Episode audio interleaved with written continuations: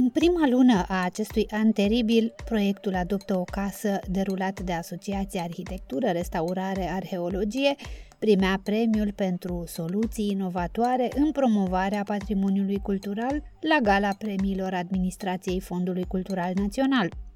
Era un început excelent pentru acest an despre care atunci nu ne puteam imagina cum urma să fie.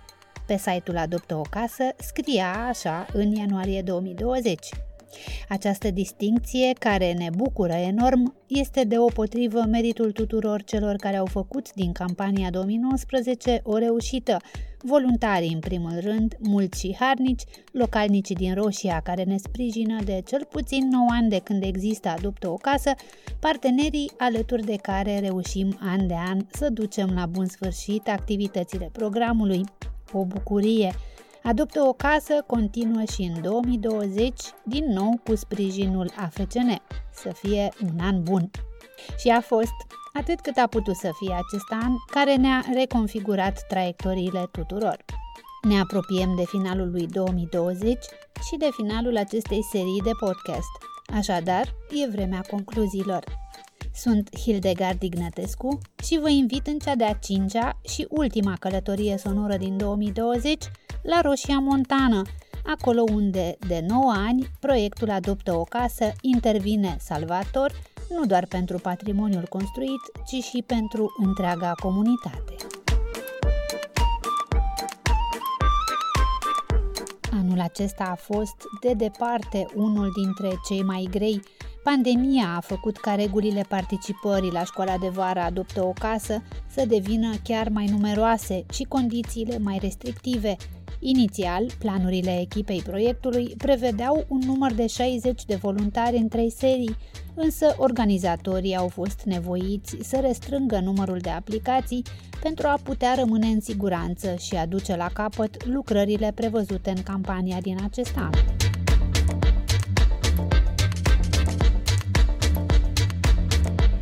Casele din Roșia Montană nu sunt simple clădiri pentru adoptă o casă, care își propune nu doar să fie o școală de vară ca multe altele, nu doar să salveze case de patrimoniu și să activeze comunitatea, ci să fie un cadru accesibil atât celor din afara profesiei, dar și tinerilor care vor să se specializeze în zona restaurării ca preț și costuri. Arhitecta Claudia Apostol, una din inițiatoarele proiectului. Mă uitam și acum când am fost în piață, ai văzut că e monumentul ăla, altarul la funerar roman, care este în fațada casei cu magazin din piață.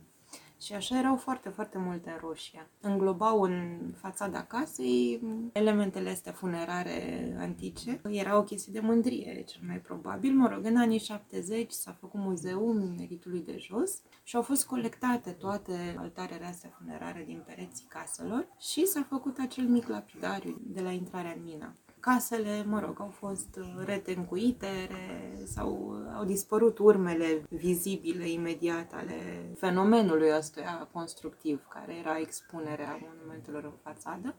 Și când am intervenit noi pe fațada casei din piață, am văzut, uh, când am decopertat tencuiala de ciment, am găsit amprenta în zidărie unde a fost acest altar. Și ne-am întors la bibliografie, am găsit exact despre ce altar era vorba, ne-am dus, l-am identificat în muzeu. I-am făcut o copie, am, am avut colegi care sunt specializați pe așa ceva, pe restaurare de tipul ăsta. Am făcut matrixă, copie, iar ceea ce am repus noi în fațadă este um, copia altarului care a fost acolo. El este în continuare la muzeu tot uh, uitându-ne la altare, așa ne gândeam uh, în perioada aia, a fost așa ca o revelație, știi, că altarele astea sunt menționate, e o dedicație, știi, care e făcută defunctului pe monumentele astea funerare, ele vorbesc despre cel care a murit, cel căruia este dedicat monumentul, dar uh, deseori, nu știu cât de frecventă e asta sau dacă se întâmplă de fiecare dată, pe el este consemnat și numele celui care este însărcinat să poarte mai departe memoria defunctului. Cu alte cuvinte, cum e în vremurile noastre, cine îi face pomenile, pomenirea celui care a murit, doar că în cazul lor era scris în piatră alături de numele celui pentru care era realizat altarul. De fapt, în zilele noastre, mii de ani mai târziu, monumentul și patrimoniul păstrează dincolo de valoarea artefactului în sine și ideea asta că nu trebuie conservat doar elementul în sine, obiectul în sine, dar că e esențial să existe cineva însărcinat cu purtarea mai departe a memoriei respectivului obiect, a respectivei persoane. Și că nu se poate una fără alta. În fel și cu patrimoniul ăsta. Cineva trebuie să, să se îngrijească, să-i spună, el își pierde din, din chiar esența existenței lui. Dacă se pierd legăturile cu oamenii. Unitatea. Este și o vorbă că mori cu adevărat atunci când nu te mai pomenește nimeni. Exact, exact. Același lucru e valabil și în cazul caselor ăstora, despre care noi deseori vorbim așa când le povestim, de exemplu, voluntarilor, de ce nu e bine să aplici ciment pe o fațadă sau într-o zidărie. De ce nu e bine să folosești polistiren? Pentru că materialele din care au fost inițial construite casele astea din zonă și în general casele vechi, sunt niște materiale care lucrează într-un anumit mod împreună, se conectează într-o anumită manieră, care respiră, care devin așa un tot organic și cu viață proprie, pe care nu poți nici să-l sufoci, nici să-l închizi în momentul în care încerci să pui niște bariere de genul ăsta, cum sunt cimentul sau polistirenul, care sunt niște materiale noi și incompatibile casa o să pur și simplu o să le scui pe afară, o să, o să le expulzeze. Și la fel ne referim și la case ca și la oamenii ca la niște ființe cu un anumit grad și capacitate de interacționa între ele, între materiale, între ei și cei care au grijă de ele, între ele acum aflate într-o stare de abandon și noi, pentru că patrimoniul ține și despre aplecarea asta de a afla povești de a descoperi unelte prin care să descifreze acele povești, fie că ele sunt unelte profesionale, dar și tot ce ține de antropologie, de aspectele astea mai poetice, așa, ale restaurării patrimoniului și ale conservării lui investim în lucrurile cu care lucrăm, în care investim nu doar energie și resurse de natură mai puțin emoționale, dar investim și o doză, doză imensă de afectivitate și asta face patrimoniu să fie patrimoniu, de fapt am început acum mulți ani și orice persoană care e aplecată într-o măsură sau alta asupra patrimoniului, de fapt își asumă rolul ăla al persoanei care se îngrijește de memoria acelui lucru noi ce facem mai departe și prin faptul că spunem mai departe lucrurile astea către voluntari și încurajăm să facă și ei la rândul lor același lucru. Mulți revin la Roșia Montană cu părinții, de exemplu. Deci e invers decât tu vezi uh, în mod normal la generațiile tinere. Știi că părinții își duc copiii, uite, hai să vezi asta, hai să vezi asta, nu te duci doar în club, hai să-ți arăt uh, o casă de patrimoniu. La noi e invers. Uh, copiii care vin la noi, tinerii studenți, vin cu familiile înapoi, de multe ori chiar în timpul aceleiași campanii sau la zilele patrimoniului. Și anul ăsta s-au ocupat toate locurile în mai puțin de 24 de ore. De fapt, deja cred că la două zile era dublu numărul lui pe care îl puteam suporta înscriși. Și a trebuit pentru prima oară să facem o selecție destul de acută deja și chiar să ne uităm în foarte mare detaliu la cine au scris și la Uh, ce îi motivează ca să putem să facem selecția asta. Chestie pe care noi n-am mai făcut-o până acum și nu vroiam să o facem. Pentru că unul dintre motivele pentru care facem o casă e ca ea să fie accesibilă cum multe alte școli de vară nu sunt, poate, pentru cei care nu-și permit să plătească o taxă de participare sau uh, li se par poate mai uh, greu de gestionat în alte aspecte legate de participarea la astfel de școli de vară. Aici am încercat să fie cât mai prietenos și cât mai accesibil. În anii în care am fost student la arhitectură, eu n-am participat la școlile de vară organizate așa cum organizăm noi acum școli de vară. Mergeam în alt cadru, mi-am găsit alte pârghii, să zicem, am avut alte pretexte care m-au apropiat de patrimoniu, dar nu școlile de vară. Țin minte că am avut o singură tentativă și mi s-a părut foarte scump, ceva ce nu îmi puteam permite. Și am renunțat. Ori fix asta vrem să nu se întâmple la Roșia Montană. Dacă îți dorești să vii, să poți să vii.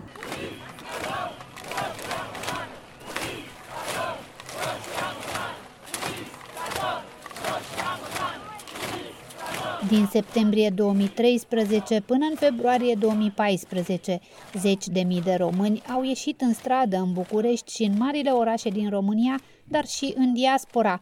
Compatrioților noștri li s-au alăturat și străini care susțineau cauza roșiei montane. Printre cei care au crezut în viitorul acestei localități miniere s-au aflat atunci mulți tineri, iar unii au făcut un pas major în viața lor – cuceriți de frumusețea locului și de potențialul turistic deosebit, au decis să se mute aici.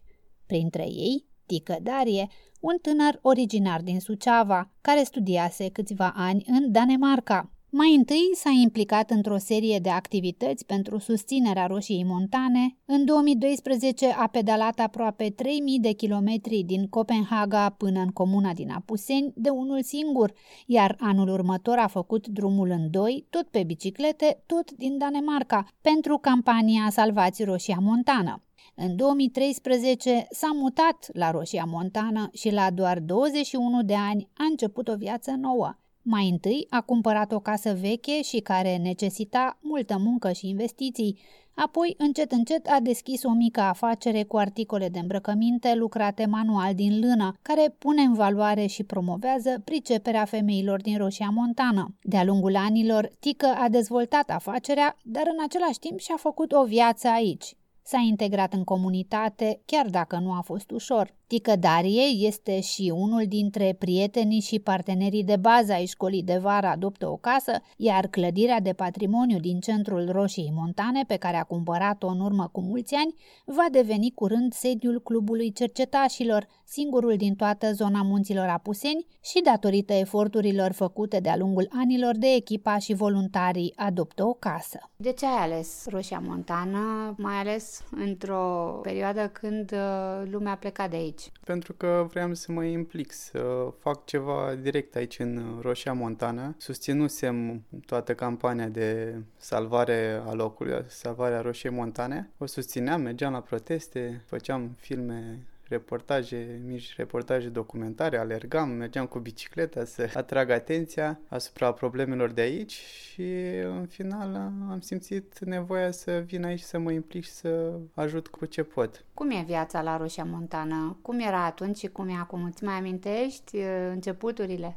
A, în 2013, în septembrie, când m-am mutat eu, era destul de mare agitație pe aici prin uh, sat. Erau și oameni care erau destul de agresivi verbal nu neapărat fizic, dar între timp uh, lucrurile s-au liniștit. La mine multe s-au întâmplat în cei șapte ani petrecuți aici în Roșia Montana. Am început o afacere socială cu tricotaje, am deschis un centru local de cercetaș cu activități pentru copii și tineri. Mi-am întemeiat o familie, am o fetiță născută în Roșia Montana și între timp am reușit să cumpăr și o jumătate de casă din centrul istoric la care lucrez lucrezi de 2 ani.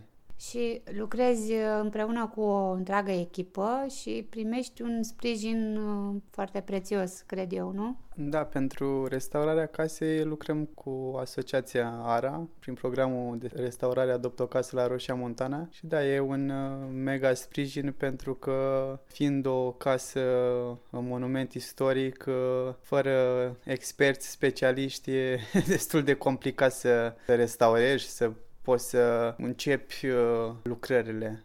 Fiind localnic, ai putut observa și schimbări de-a lungul timpului. Ne poți spune ce s-a schimbat odată cu proiectul Adoptă o casă la Roșia Montana? Mai multe case au fost restaurate, au fost uh, salvate de la uh, ruine sau au fost sprijinite în restaurarea lor, nu neapărat că ele cădeau, dar aveau nevoie de anumite intervenții și cred că sunt un număr destul de mare de case, dar și biserici, cum e Biserica Unitariană, la care s-au lucrat și se lucrează. Deci e un super plus uh, pentru Roșia Montana, mai ales, uh, dar și pentru voluntarii care vin aici și au ocazia să lucreze cu diverse materiale de construcții, cu um, diferite echipamente, scule, plus toate cursurile la care participă, cred că e o oportunitate atât pentru cei care sunt beneficiari în program, dar și pentru voluntarii care vin aici de, cred că, 10 ani. Casele totuși înseamnă oameni, nu bisericile, casele parohiale restaurate. Faptul că ele au fost redate comunității, ți se pare că a avut un impact direct, vizibil asupra comunității de aici, de la Roșia Montana? Da, de exemplu, Casa Parohială Unitariană în care suntem acum, noi aici am început cu cerceta și activitățile. Aici am început mișcarea cercetășească în Roșia Montana. Aici am avut sediu pentru 2 ani, cred că. Biserica Unitariană a găzduit în ultimii ani de când sunt eu aici multe evenimente, chiar și noi am organizat diverse concerte acolo Acum, de exemplu, casa unde am cumpărat eu, acolo funcționează sediul la Made in Roșia Montana, la tricotaje. Mai mult e tot sediul cercetașilor și uh, ne dorim, uh, după ce terminăm restaurarea, la parter să deschidem un uh, bistro, un punct de informare turistic cu tot ce lipsește momentan Roșie Montane, concentrat într-un singur loc, pentru că momentan nu sunt suficiente spații în Roșia Montana. Ce îți dorești cel mai mult pentru Roșia Montană? Ce crezi că îi lipsește cel mai mult acum? La fel uh, ca și cei care sunt implicați în restaurare aici, mă număr printre cei care nu așteaptă să se întâmple ceva în Roșia Montană, noi facem, noi credem că putem aici construi un viitor în Roșia Montană și ce îmi doresc uh, cel mai mult pentru Roșia Montană clar să reînvie la viață localitatea prin oameni noi în localitate, ceea ce ar fi ceva grozav. Practic ar veni oameni cu inițiativă să restaura, ar cumpăra, ar restaura și s-ar crea tot felul de oportunități și pentru ceilalți care locuiesc deja aici. Te rog să ne spui în câteva cuvinte ce înseamnă pentru tine acest proiect Adoptă o casă la Roșia Montana. Adopt o casă la Roșia Montană pentru mine înseamnă o oportunitate pentru localnicii care au uh, case vechi de a uh, restaura casele folosind uh, materiale tradiționale, de a le pune în valoare la adevărata lor valoare și o super oportunitate pentru voluntarii care vin aici să se implice. Cred că e un program uh, unic, cred că așa în România, când te gândești că e gratuit. Voluntarii vin aici, uh, lucrează, primesc mâncare, cazare, alții pentru două săptămâni de voluntariat uh, plătesc 2000, 3000 de dolari să, să lucreze. Deci aici nu cheltui, câștigi 3000 de dolari, eu așa consider. Dacă e să compari cu anumite programe de voluntariat care se întâmplă în lumea asta sau chiar și în România. Și pentru tine personal ce înseamnă? Pentru mine personal un parteneriat de lungă durată prin care împreună vom reuși să aducem la viață o clădire istorică din centrul Roșiei Montane care va rezolva câteva probleme de bază care sunt în Roșia Montană în prezent de la lipsa unei mese pentru turiști, la lipsa informațiilor cu ce se poate vedea în Roșia Montană și la lipsa unei toalete în centrul Roșiei Montane. Cred că Roșia Montană e un loc momentan încă virgin, deci poți să începi tot felul de mici afaceri aici, atât pentru a oferi turiștilor anumite servicii, dar uh, poți uh, crea și uh, mici afaceri de producție pentru că Roșia Montană deja e foarte cunoscută, trebuie doar acum să pui ceva în valoare și să te ții de treabă și să ofere calitate. Cred că și dacă ai face acum o ciocolată made in Roșia Montană, dacă știi să o faci bine și să menții calitatea și să fii deschisă către antreprenoriat și să înveți, cu siguranță ai reușit cu o ciocolată made in Roșia Montană. E doar un exemplu. Dar uh, am văzut deja că sunt uh, localnici care s-au adaptat situației și cred că sunt mult mai uh, încântați de ce fac acum față de ce făceau înainte, doar așteptau. Nesis posterita ingrata, adică nu-i fie urmașii nerecunoscători. Așa stă scris pe casa lui Simeon Balint din Roșia Montană, una dintre cele patru clădiri care au făcut parte din programul Adoptă o casă de-a lungul timpului până acum. Construcția a fost ridicată în anul 1854 de Simeon Balint, preot paroh în Roșia Montană, protopop, prefect al legiunii Arieșului în timpul Revoluției din 1848. Acum, aici se află casa parohială greco-catolică, care are în continuare nevoie de lucrări de restaurare-conservare. Unul dintre membrii comunității roșiene implicați cu trup și suflet în proiect este chiar părintele greco-catolic Georgel Manea, care slujește în localitate. Știți cum era șura asta? Că Știi, cum să nu? am tras ca nebuni atunci. Casa ați și văzut la o zidărie cât a Aici fost de vara au muncit, făcut. că era, Toată vara au fost aici. știu, era dez, dezintegrată pur și simplu. Da, era... Acoperișul praf, zidăria praf. Era, vai, nu era iurea, nu, și, și prin spate arată foarte bine. Da. Adică foarte bine. Au da, Da, da, da, fie da. că n-au stat, adică... Asta au făcut-o anul trecut cu Da. tot cu da, da. voluntarii. Nu, ce bine arată acum. Da, Aici era dezastru. da, da. Deci ai, acolo aveam niște găuri acolo, deci puteai trece prin... uh, Deci aici în partea asta, mai bine, mai a rămas una care nu a găsit Andy o piatră potrivită, știți? Cum e Andy, că Andy e foarte fixist așa. Da. El a vrut să găsească exact așa o piatră. Da, și a rămas aia să da, și găsească a ră- da, piatra. să găsească piatra, da. Deci au plecat ei, au plecat copiii, au făcut ei încă o trupă după aia, Așa, da, tot da, cu da. voluntari. Și atunci le-am, da, atunci s-a lucrat eroic, adică lucram de la 7-8 dimineața. Atunci ați ridicat cadrele Da, pe și- casă, că nu erau încă ridicate. da, fermele, le-am Fermele, pus, da. am pus fermele până, 3, 4 ferme am pus pe partea asta și 4 ferme că am venit înspre mijloc, știți Da, că, da. nu. Și după aia am rămas eu de unul singur pe aici. și apoi veneam și cu câte un om și maxim o fermă ridicam într-o zi, că trebuia să batem și asta, știi, că asta și astea Da. sunt bătute în cuie. Da, da. No. Și În apoi... cuie de lemn sunt prinse una între alta, toate Da, haideți ghimbile că vă arăt astea că de se la vede. planșeu, că așa se fac aici, Da. planșele din... Eu n-am din, crezut uh, în cuiele alea de lemn. Da, așa de stabil e. Și e și elastic, asta Da, e grozav, da, da, că da, e deci elastic, e super, toată structura e elastică și se comportă mult mai bine Da, decât e- uh, astea noi, rigide. Exact. Nu, știi, cam așa arată, numai că avem... Nu, aici e beciul ăla care cura apă în el. Am încercat eu toată iarna. Casa o știți pe interior? Ați văzut o casă pe interior? Da, Haideți să o da, vedem. intrăm un pic. Numai dacă vrei. Da, da. Încearcă după aia și fetele. Nu, eu încerc cât de cât să gândesc aici, dar nu pot, n-am cum. Eu am zis că după ce se termină... Aia, e, trebuie să facem șantierul ăsta și atunci... Eu după ce punem termin tot aici, la- eu a doua zi mă mut aici, că nu, nu vorbesc serios. Că nu am cum, că nu Păi pot cum să să ține nu? atâta mare de casă. Nu. Aici avem două camere. Am lăsat aceu pornit de așa, să știți.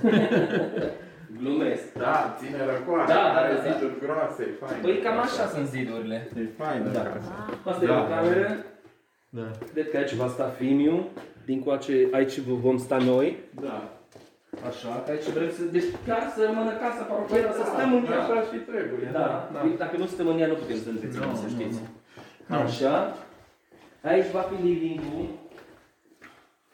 care va fi lăsat pentru oricine vrea ca și o sală de conferințe. Și aici va fi sala muzeu. Cu bolți. Asta Da. e partea cea mai frumoasă. Asta e partea din cea mai toată tare a casa, casei. da. Și are ieșire către Da. blocul unde a fost târnați. Și și ăla vine refăcut. O să se facă târnați Da, la și loc. asta va, va fi de sală muzeu, adică am niște ornate mai vechi, veșminte din alea vechi, cum Da, se făceau, da, da, da. Am o patină din 1852, tot așa, și am să încerc să strâng mai multe lucruri pe care Așa, vreau să le da. pun aici, în amintirea lui Simeon Balint. Știți, adică, da mă, vreau omul să vină, intră pe ușă. Casa pe e ușă. construită de Simeon Balin, care era protopop. Da, a fost Deci e sigur- un personaj istoric foarte important. Mâna dreaptă lui Abraham Iancu. Da. Deci a fost printre chiar el la mormânt. Și asta e casa făcută de el și în care a locuit el și mormântul lui e lângă biserică, da, deci e un loc care are și din punct de vedere memorial o valoare deosebită și arhitectura casei iar e, e foarte... Da, păi vă arăt casa cum era la poartă. Da, da. e acolo la poartă. Da. Exact.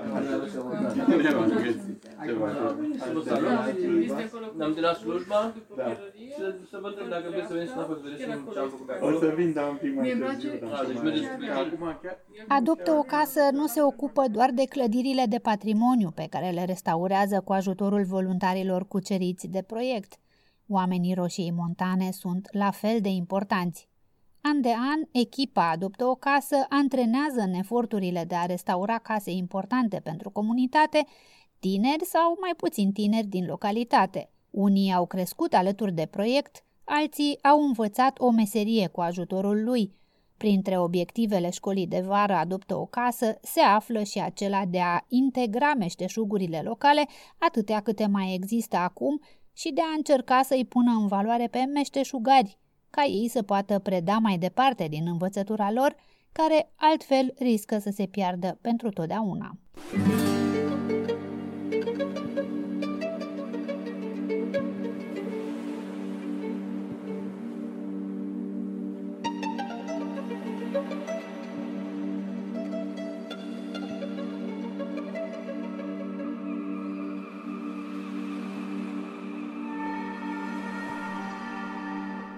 Vizitat prima oară Roșia Montană în iarna anului 2012.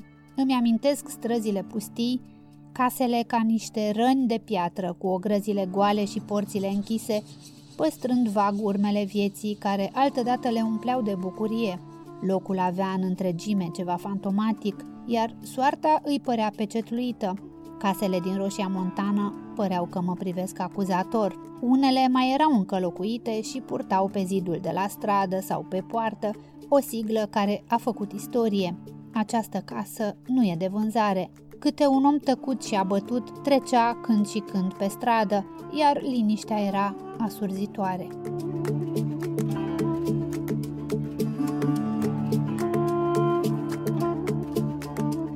Depopularea s-a accentuat în anii următori, casele s-au degradat văzând cu ochii și majoritatea sunt abandonate tocmai de cei care le-au cumpărat pentru a le goli și pune la pământ.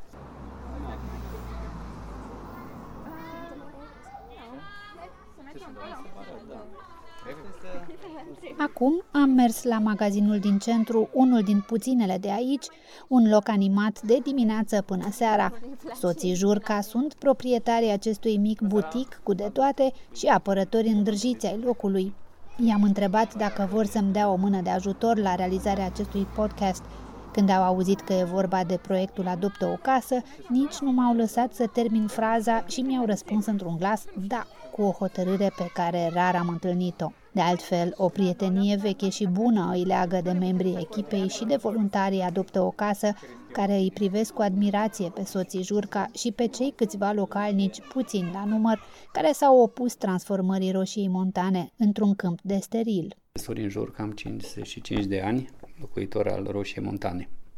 Domnule Jurca, vă mai amintiți cum arăta Roșia Montana în copilăria dumneavoastră? Mi-aduc aminte foarte bine. Era un loc uh, mirific. Da, din păcate s-a schimbat, dar uh, ce am pierdut de atunci sunt oamenii, patrimoniul, tinerețea noastră și cred că un pic identitatea și mândria de a fi rușian.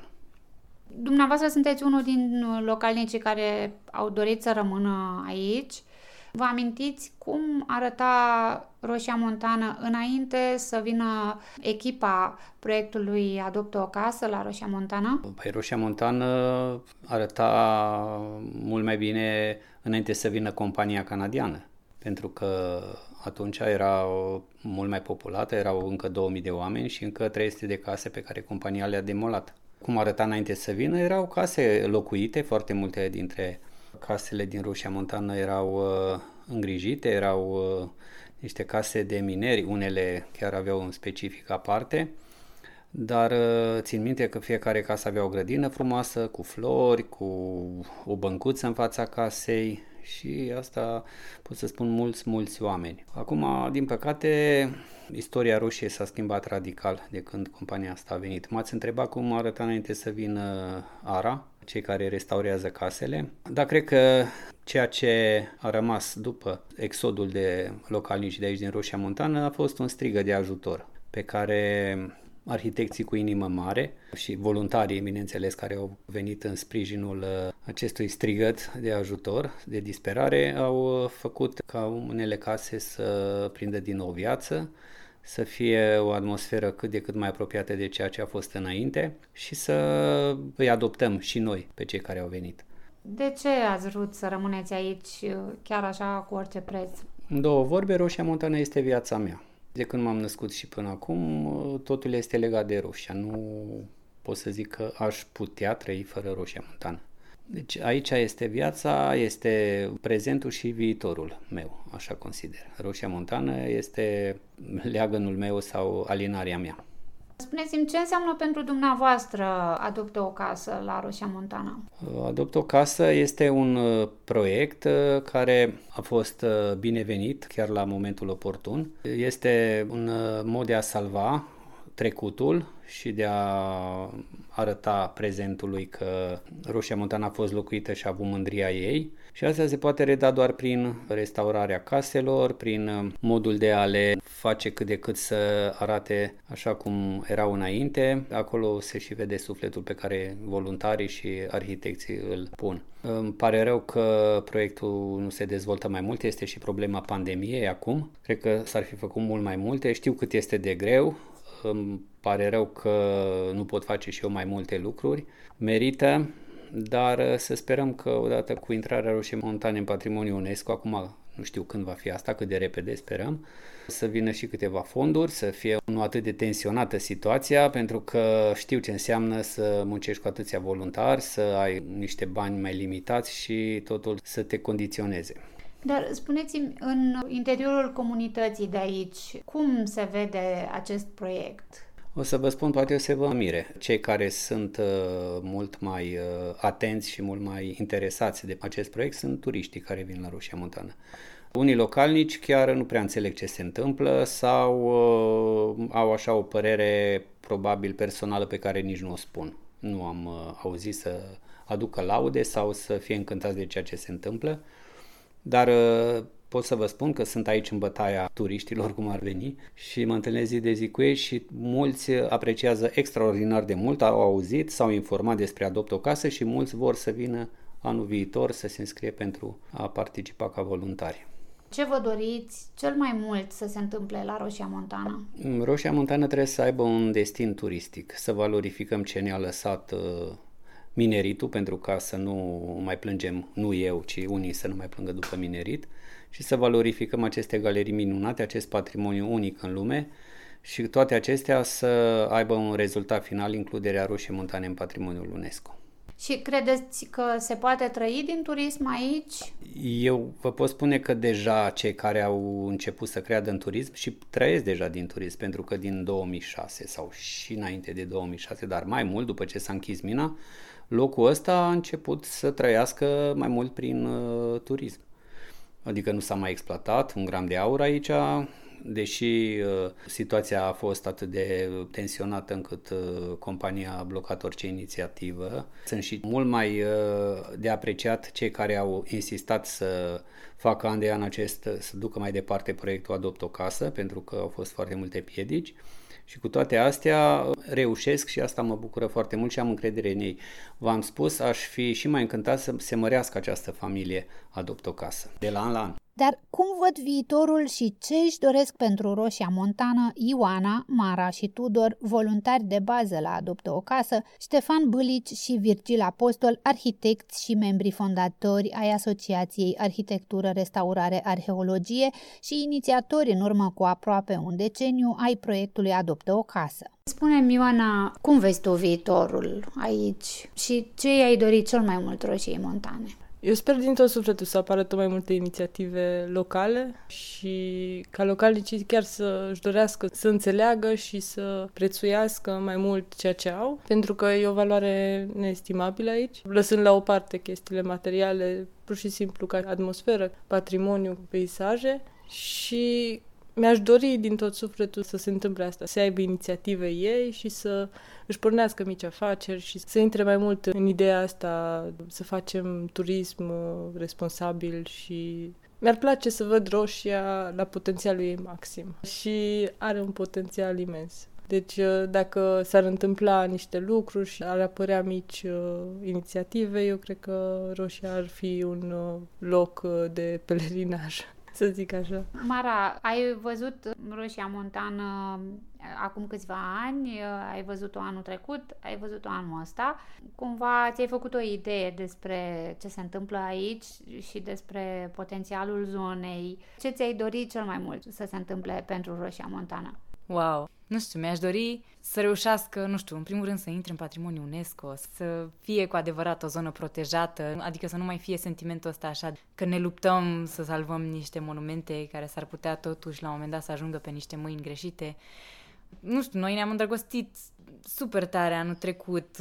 Eram mai multe fete pe aici care deja puneam ochii pe case diferite, ziceam că gata, le cumpărăm, venim și noi aici, deși na, fiind de la Constanța, nu e neapărat ușor, dar uh, asta mi-aș dori într-adevăr, să devină o zonă prezervată, pentru că chiar e un patrimoniu foarte deosebit, rural, dar nici chiar uh, cu influențe urbane, cu o bogăție, o diversitate, o istorie foarte, foarte bogată ceea ce nu găsești peste tot. Și mi-aș dori să reușim cumva să se păstreze chestia asta și să colaborăm din ce în ce mai bine și cu comunitatea locală și oamenii să fie din ce în ce mai deschiși. Pentru că acum, într-adevăr, sunt uh, mulți care ne cunosc, care ne vizitează, care ne salută pe stradă și care ne recunosc uh, imediat, dar uh, aș vrea să devină din ce în ce mai integrată treaba asta și proprietarii de case care au rămas aici în continuare să fie deschiși la restaurat și să-și repare casele. Asta mi-aș dori, să fie într-adevăr un mediu prezervat și un, un exemplu pentru alte comunități mai departe. Eu mi-aș dori ca mai mulți oameni din comunitatea locală să se implice prin afaceri sau diverse activități, pentru că mi se pare că lumea e încă foarte, adică localnicii, există o parte mare care nu văd un viitor în turism sau în prezervarea patrimoniului, sunt foarte nepăsători și nu-și dau seama unde stau. Adică mi se pare ciudat acum, chiar mă gândeam că în Roșia nu există un restaurant, un loc unde să mănânci și în weekend vin foarte mulți turiști și ar fi o idee foarte bună și până acum, patru ani, nimeni nu s-a gândit la asta. Și dacă te uiți în viitor, vezi acest restaurant? Da, poate că da. Și nu doar restaurant, dar poate mai multă implicare, că momentan există două, trei inițiative și câțiva ghizi locali care te pot plimba, dar sper să apară mai multă implicare, poate și dacă se reușește înscrierea în Patrimoniul Mondial UNESCO, poate o să fie încurajați oamenii localnici să investească și să-și dorească să facă ceva aici. Ce puteți spune despre potențialul de recuperare a localității? Noi sigur că suntem ferm convinși că există un potențial foarte, foarte mare de recuperare a localității prin activități care să valorifice tradiția minieră. E o localitate minieră, da, toți suntem de acord cu asta, nu cred că poate cineva să uite acest uh, lucru. Ea există datorită mineritului istoric și acest minerit istoric a lăsat în urmă patrimoniul care, prin valorificare turistică, dar nu numai uh, în felul acesta, poate să ofere fără niciun fel de problemă o, o existență adaptată la viața contemporană, la societatea actuală acestui loc. Potențialul e foarte mare și lucrul ăsta e dovedit de uh, micile acțiuni și micii întreprinzători care au apărut în ultimii ani în localitate și care beneficiază chiar de acest potențial. Există deja uh, mici uh, întreprinderi uh, care asigură cazare și servicii turistice și care funcționează foarte bine și au permanent clienți tocmai pentru că deschid uh, vizitatorilor o lume cu totul specială și pe care, ca vizitator, dacă sosești în Roșia Montană și nu ai un ghid și nu ai un localnic care să te inițieze, poți să o ratezi, poți să ratezi această lume deosebită, să ai senzația că ai ajuns într-o localitate istorică, poate ca altele, dar poate altfel, dar totuși nedeschisă spre lectură, spre descoperire. Și de aceea e foarte important că au apărut acești uh, tineri din localitate care se ocupă de turism într-un mod extraordinar de potrivit. Și ce vă doriți cel mai mult să se întâmple la Roșia Montana? Îmi doresc să o vedem din nou localitatea aceasta locuită așa cum era în urmă cu 10-15 ani, pentru că se știe că astăzi mai există doar o frântură din comunitatea din urmă cu câteva decenii.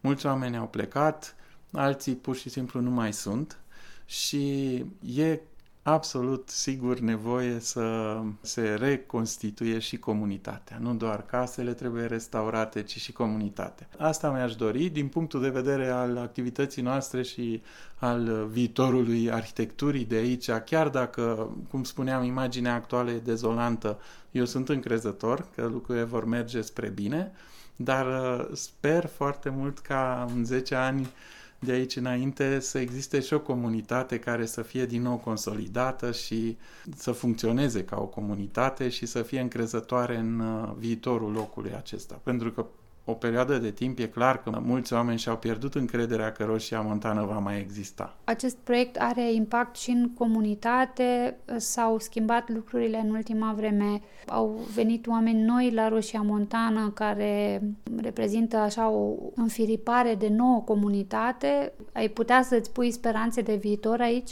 Speranțe mi-am pus de la început, deci nu pot discuta în termeni ăștia să trag o concluzie asupra speranțelor. Cred că e un loc care va renaște. Nu-mi trebuie demonstrație pentru asta, dar este ceea ce cred eu.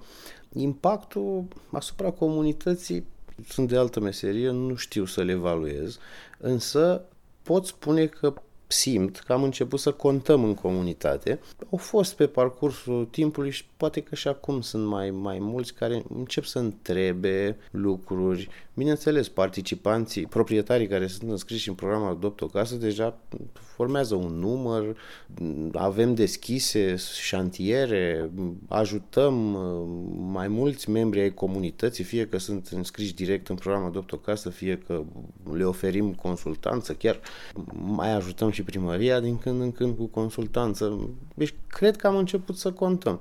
Sigur, cantitativ probabil nu, nu este mult la nivelul întregului sat și acestui patrimoniu, cum am spus, extraordinar uh, de aici. Dar noi am început, cum am spus, și nu ne-am propus să terminăm la un moment dat, ci să continuăm. E o activitate de o viață pe care să sperăm că și alții o vor continua și avem mare încredere că voluntarii care vin aici, sigur, vor continua, vor duce mai departe ceea ce am început. Ce-ți dorești cel mai mult pentru Roșia Montană să se întâmple acum?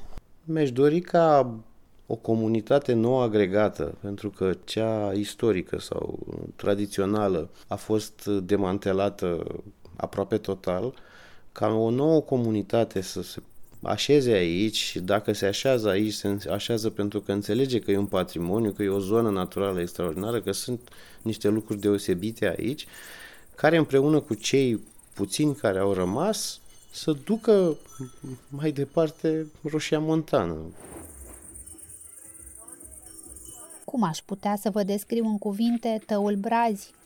Pacea și frumusețea melancolică a acestor munți și dealuri de la Roșia Montană, serenitatea dimineților și poezia serilor de aici, prospețimea aerului și farmecul acestui târg minier, altădată atât de animat și plin de efervescență. Exact. În urmă cu doar câțiva ani, locul avea un aer aproape fantomatic și era devastat de buldozere, transformat temporar într-un câmp de luptă. Azi, îndrăznesc să sper că își revine încet încet la viață, o nouă viață, altfel decât cea de până acum 10-15 ani.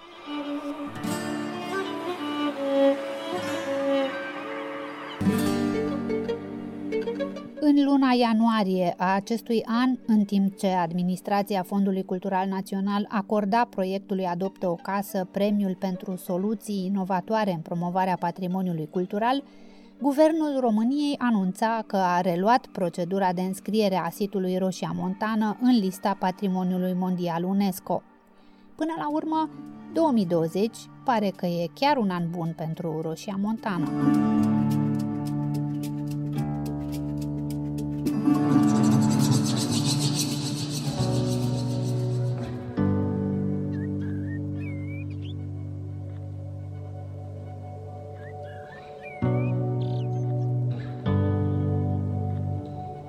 Am ajuns la concluzia că Adoptă o casă este un proiect molipsitor. Am aflat multe despre oameni și patrimoniu în călătoria mea la Roșia Montană și cu siguranță voi reveni în acest loc cu totul fermecător și încă un amănunt. Sigla proiectului este O casă într-o inimă.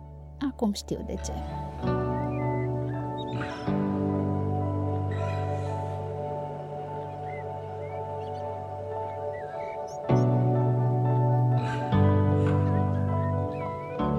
Sunt Hildegard Ignătescu. Le mulțumesc Claudiei și lui Virgil Apostol pentru oportunitatea de a realiza această serie de podcast, tuturor celor care au participat și au ajutat la realizarea lui și, nu în ultimul rând, artistei Nico de Transilvania, cea care semnează fondul sonor al acestui ultim episod al seriei de podcast Adoptă o casă la Roșia Montană din 2020.